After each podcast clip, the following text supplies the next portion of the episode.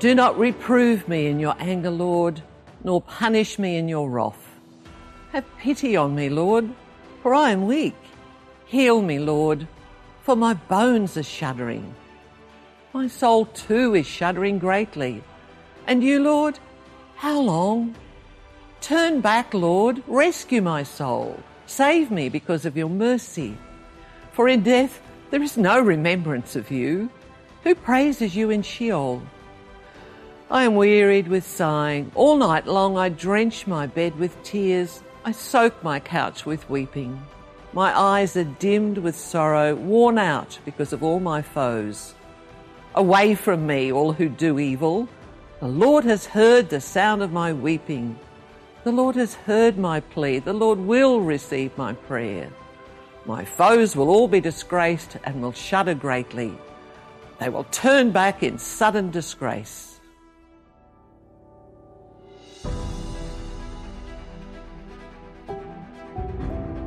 This psalm, a psalm of David, is not included in the readings at Mass for any Sunday, feast, or weekday, which is rather unusual. I suspect that's because it is very dramatic, with David describing his bones shaking with terror and his bed flooded with tears. But remember that the Psalms are songs, they're poetry. And hyperbole is a device often used in that medium for dramatic effect. And what a range of emotions we have here terror, pain, anguish, pleading, followed suddenly by relief and then thoughts of revenge. David believed that the suffering he was enduring was God's punishment for his sins, and so he pleads to God for mercy.